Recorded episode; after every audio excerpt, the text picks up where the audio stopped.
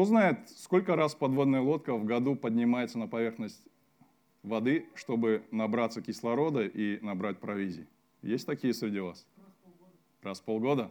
Ну вот я та подводная лодка, которая через 8 дней после последней проповеди появилась здесь на сцене. Хорошо, мы продолжаем следить за конфликтом апостола Павла и церковью в Коринфе, которую он же и организовал. Ну, прежде всего, давайте вспомним, кто такой Павел.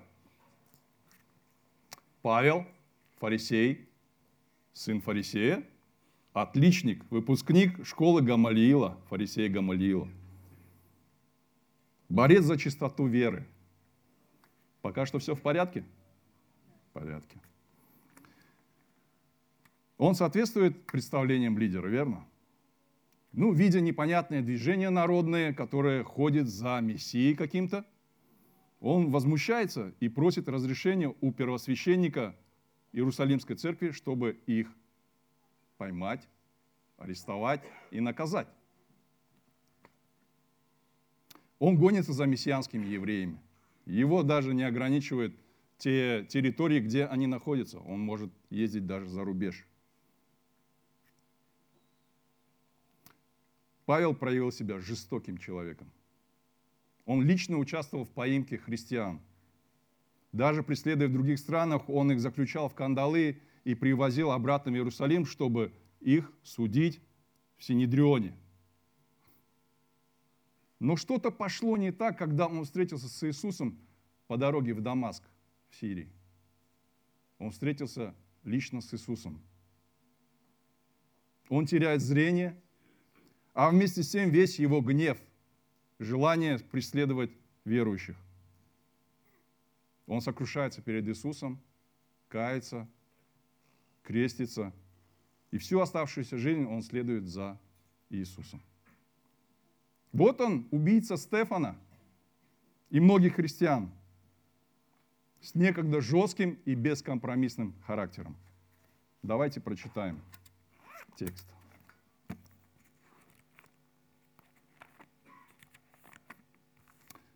2 Коринфянам, 2 глава, с 1 по 13 стих. Итак, я рассудил сам себе не приходить к вам опять с огорчением. Ибо если я огорчаю вас, то кто обрадует меня, как не тот, кто огорчен мною? Это самое и писал я вам, дабы, придя, не иметь огорчения от тех, о которых мне надлежало радоваться – Ибо я во всех вас уверен, что моя радость есть радость и для вас, и для всех вас. От великой скорби и стесненного сердца я писал вам со многими слезами, не для того, чтобы огорчить вас, но чтобы вы познали любовь, какую я в избытке имею к вам. Если же кто огорчил, то не меня огорчил, но частью, чтобы не сказать много и всех вас – для такого довольно всего наказания от многих. Так что вам лучше уже простить его и утешить, дабы он не был поглощен чрезмерной печалью. И потому прошу вас оказать ему любовь. Ибо я для того и писал, чтобы узнать на опыте, во всем ли вы послушны. А кого вы в чем прощаете, того и я. Ибо и я, если в чем простил кого, простил для вас от лица Христова. Чтобы не сделал нам ущерба сатана, ибо нам не безызвестны его умыслы. Придя в Трааду для благовествования о Христе, хотя мне и отверста была дверь Господом, я не имел покоя духу моему, потому что не нашел там брата моего Тита. Но простившись с ними, я пошел в Македонию.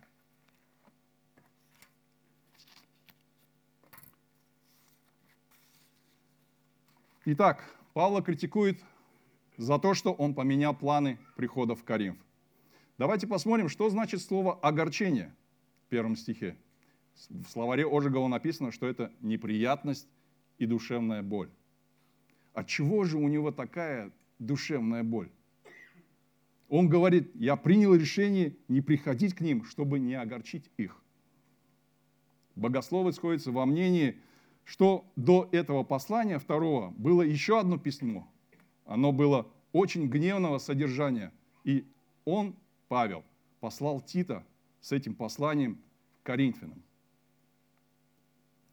Павел обличает их в грехах и увещевает церковь. Но письмо не дошло до наших дней. Вы не видите их в нашей Библии. Почему? У меня есть версия определенная, что один из коринфян, прочитав это гневное письмо, разозлился, разгневался, порвал и выкинул. Вот теперь у нас ее нет. Кто были те, кто огорчал Павла? Это могли быть лжеучителя, лжеапостолы, которые самопровозглашали себя равным Павлу, а может быть и выше его. Известно, что коринфяне негативно относились к ремесленникам. И зная, что Павел занимается ремесленничеством, э, шьет палатки, они пренебрежительно к нему относились. Также они говорили, Павел, ты такой строгий в письмах, но когда мы тебя слышим, то ты себя ведешь себя как ни рыба, ни мясо.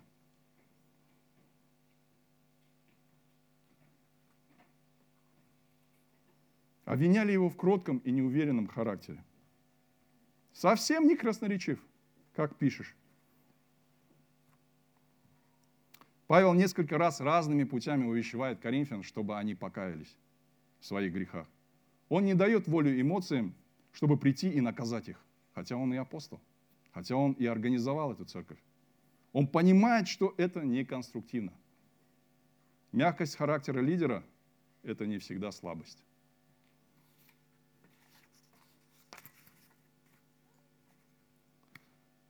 Кто из вас считает, что корректировать других – это приятное дело, интересное дело? Вам нравится научать людей читать им нотации, лекции часами, какими они должны быть хорошими. Нравится? Но Павел был призван обличать, когда речь идет о грехе, потому что Иисус повелел пасти овец его. Знаете, в наставлении нет цели самоутвердиться или пожонглировать мышцами – и возможностями, возможностями побряцать медалями или погонами. Вспомните, когда вы увещеваете ваших детей, упиваетесь ли вы своим превосходством? Поэтому Павел принимает решение не конфликтовать с ними и пишет все на бумаге. Не знаю, как вы, я люблю писать на бумаге, потому что у меня есть куча времени, чтобы подумать, распланировать правильно, выразить свою мысль в тексте. И я точно уж не мастер говорить какие-то вещи прям вот сходу во время конфликтов, принимать какие-то решения. Иногда мои эмоции могут сослужить мне плохую службу. И я могу сказать то, что вообще не планировал говорить. У вас такое бывает? Лидеры и старейшины призваны обличать и увещевать. Это поручение Иисуса Христа.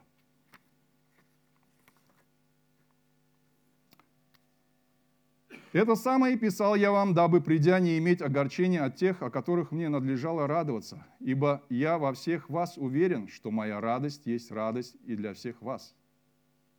Он говорит, вы можете быть расстроены моим письмом, но когда я приду, не разочаруюсь ли, если найду среди вас людей, которые огорчились но не раскаялись.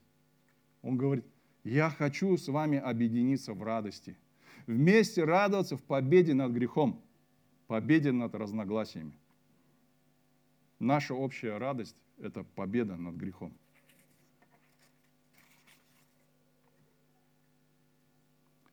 Четвертый стих. Посмотрите, что он пишет. «От великой скорби и стеснения сердца я писал вам со многими слезами, не для того, чтобы огорчить вас, но чтобы вы познали любовь, какую я в избытке имею к вам. Когда такое состояние возможно у человека? Это крайне экстремальное состояние, верно? Например, во время смерти близких людей, смертельной болезни или депрессии, или безвыходности, или в войнах, или стихийных бедствиях, правильно? Посмотрите на апостола Павла. Он плачет. Он плачет. Где же тот брутальный парень, который волок пленных умолявших его о пощаде. Не знаю, как вы, в начальных классах моя тетрадь была вся излита слезами. Меня мама так наказывала, что я капал этими слезами крокодилями на тетрадь. И даже взбухали эти лист, листы, и даже размывались эти чернила. Так что, дорогие учителя, замечали ли вы, что с какой болью иногда даются домашние задания? У Павла то же самое. У него были все свитки, смазаны, размазаны в чернилах, с набухшими от слез. Он об этом и пишет. Но слезы – это не признак слабости христианина.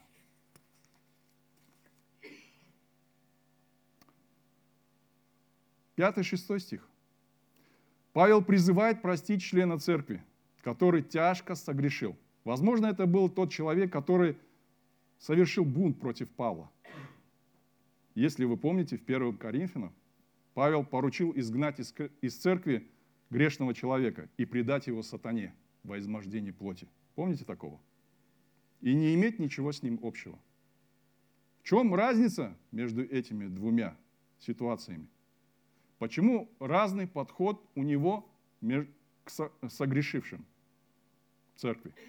Одного изгоняли, даже предали сатане, а второго Павел решил помиловать, и больше того, он всех умоляет, уговаривает относиться к нему с любовью. разница в вопросе покаяния. Один из них раскаялся, другой не раскаялся, не изменился и был предан сатане. Вывод такой. Церковная дисциплина направлена на покаяние и восстановление членов церкви, а не на разрушение личности. Согрешивший и раскаявшийся член церкви должен быть прощен и восстановлен.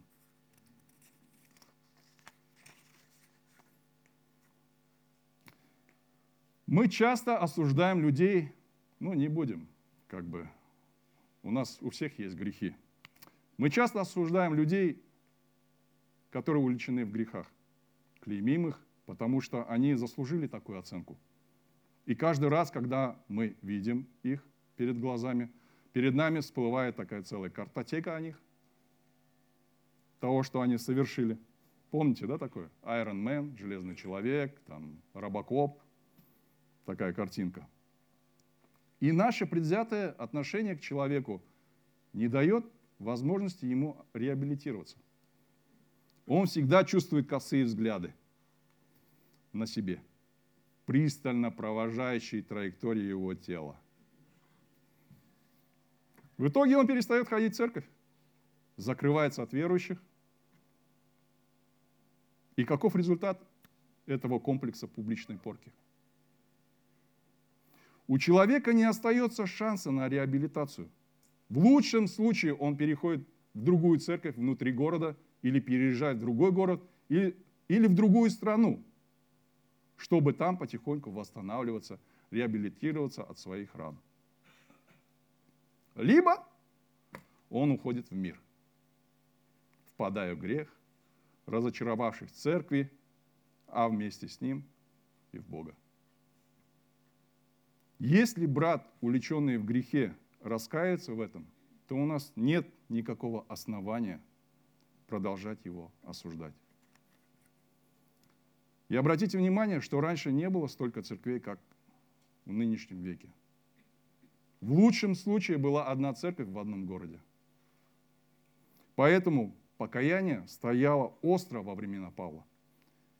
Не было альтернатив покинутой церкви.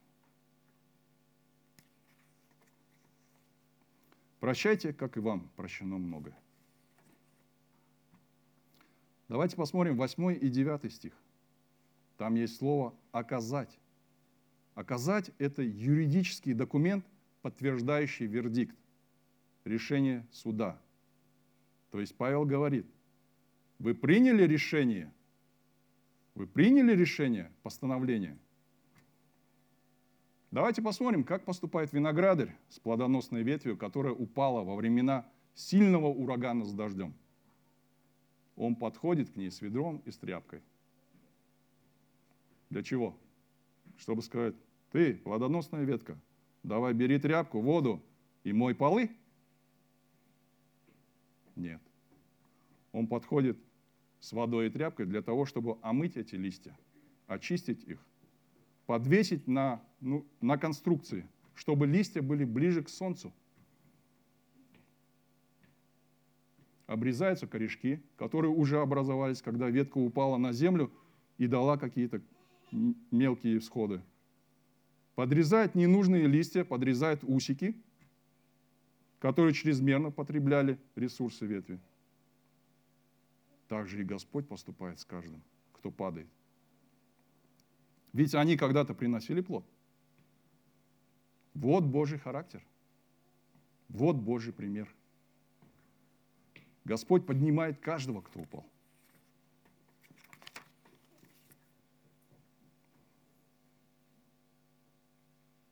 Будьте примером для других в прощении.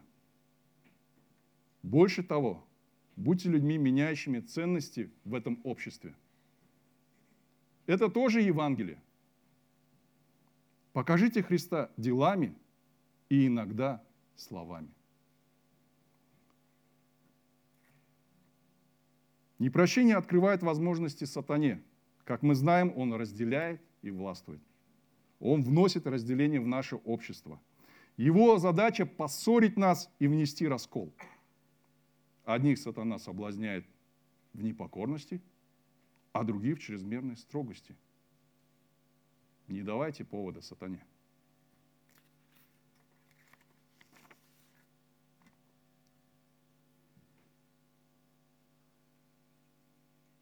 Двенадцатый стих.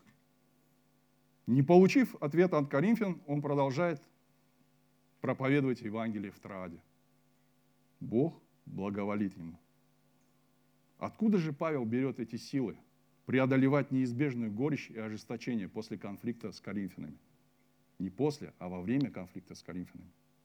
Ответ прост, как всегда. В Иисусе Христе. Только размышление о том, что Христос простил мне все грехи. Прощение – это передача по горизонтали того, что нам было дано по вертикали. Еще раз повторю. Прощение – это передача по горизонтали того, что нам было дано по вертикали. Давайте посмотрим на карту. Павел пишет это письмо, уже находясь в Македонии. Сначала я не мог понять, зачем он это пишет. Про Тита, про то, куда он идет.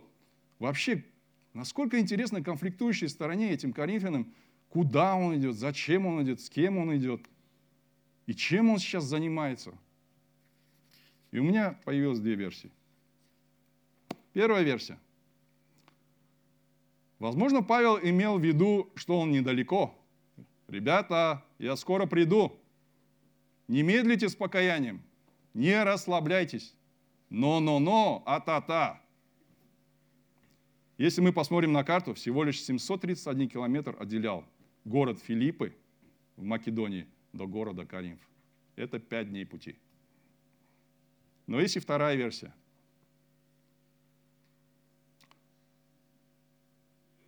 Помните Тита, через которого Павел отправлял второе письмо между этими двумя посланиями, между первым Коринфянам и второй Коринфянам? Затерянное и не дошедшее до наших дней. Какого оно было содержание? Гневное. Спасибо, что внимательно слушаете. Он говорит, что до сих пор не получил от Тита письмо, которое он должен был получить в виде ответа от Коринфян. Но в 7 главе, 7, 7 стихе мы увидим, что Тит вернется с хорошими новостями. Но об этом мы будем говорить в следующих богослужениях. Хорошо. Вы любите реальные истории? Я тоже. Несмотря на то, что я застенчив, иногда скромен и часто молчалив, я хотел бы рассказать о себе про такие вещи, о которых может не знать даже моя жена. Потому что это стыдно. Обязательно. Обязательно. В детстве я был ранимым человеком. И стоило только отцу моему поднять голос, что у меня слезы были полны. Э, то есть глаза были полны слез. И огорчения, и гнева.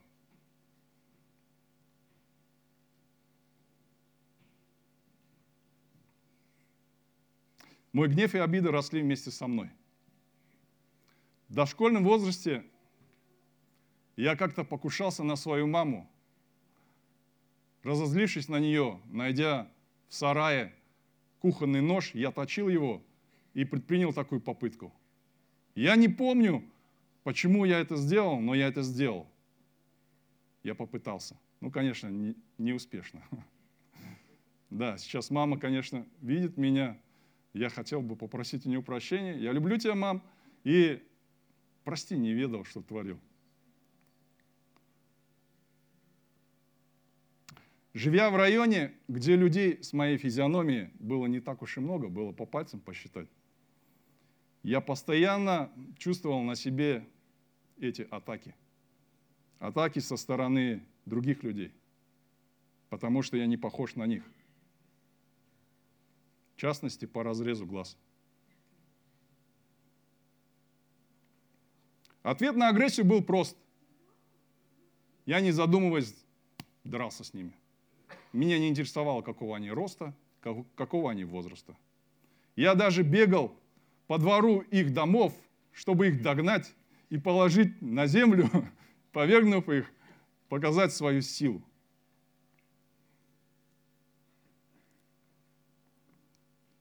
Часто дети кидали в меня камнями. Но это нормальное было дело для меня. Я очень любил восточные единоборства – и моими кумирами были Брюс Ли, Джеки Чан. Как думаете, почему? Верный ответ. Я мечтал научиться искусству боя, чтобы повергать всех врагов. Несколько лет я тренировался тэквондо. Смотря на кумиров, я становился жестче, суровее. Ни капли пощады – и даже ни одна мышца на моем лице не должна была дрогнуть. Сегодня мне многие желают, чаще улыбайся, Вальдемар, это тебе так идет.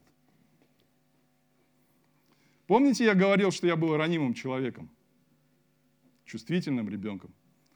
Так я окутал свое чувствительное сердце в каменный мешок, чтобы легко проходить испытания – какой-то степени я перенес эти принципы во взрослую жизнь. Было деспотичное отношение к детям и авторитарное управление семьей. И несколько гектаров лесов нарубленных дров. Да, переводчики, простите за сложную идиому. Что же общего между Павлом и мной? Я такой же негодный человек – со скверным и агрессивным характером, подавлявший своих близких, готовый отражать любое нападение. И в каждом я видел врага. Стою сегодня и проповедую вам о любви. Я четко понимаю, что мы не можем оставаться прежними, следуя за Иисусом, с прежними ценностями, приоритетами и привычками – если окружающие не видят в нас изменения, то это красный флаг. Эй, брат Вальдемар, что идет не так? What's going on, bro?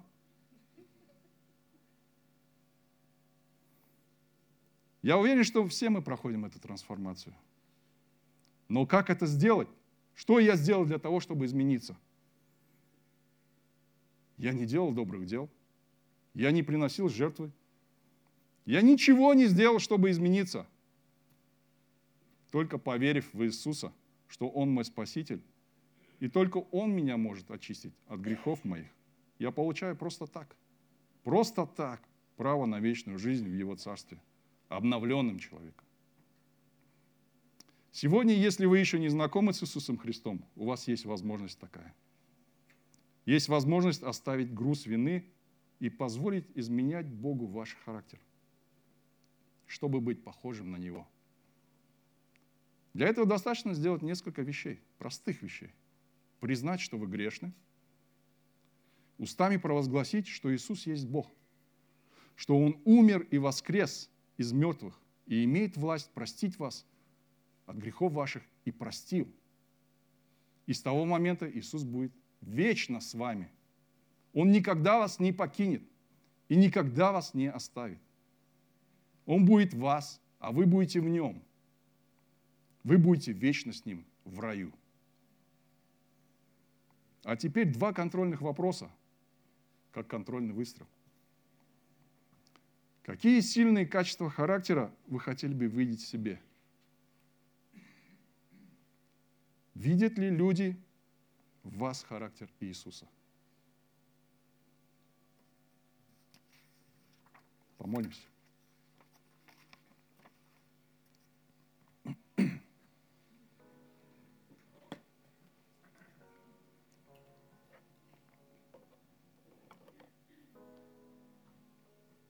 Господь, я благодарю Тебя, что Ты вдохновил меня проповедовать на эту тему. Мы все не идеальны и все больше и больше нуждаемся в Тебе, Господь, в Твоей силе, трансформации нашего характера. Мы хотим быть такими, как Ты во всем. В делах, мыслях, поступках – в отношении с тобой, с ближними. Мы хотим быть сильными, прощать, а также просить прощения. Уметь принимать критику и увещевать с любовью, Господь. Быть послушными лидером церкви и быть чуткими на Твой призыв, Господь, как это делал Павел. Да, он для нас живой пример – подражания, жертвенности и его кроткого характера в твоих руках. Ты сказал, что дал нам сердце новое, не каменное, но плотяное, живое, чувствующее. И нам не стыдно показывать слезы пред Тобою, Господь, в Твоем присутствии. Мы не хотим кичиться нашими прежними достижениями, какие мы были крутые – на улице, в обществе, какие, какую власть мы имели. Будто бы мы больше хвалимся тем, теми грехами, которые раньше совершали. А наша похвала, что мы христиане, отходит на второй план. Мы смиряем наши сердца, Господь, пред Тобою. Покоряемся, Царь славы, Отец вечности – Кто-то сегодня чувствует, что перестал духовно расти. Кто-то впал в грех и не может освободиться от него. Во имя Иисуса Христа мы просим об изменении нашего естества. Пусть жизнь вернется в наши сердца. Да будем мы иметь радость в каждом кающемся, в каждом новом лидере с характером Христа. Аминь.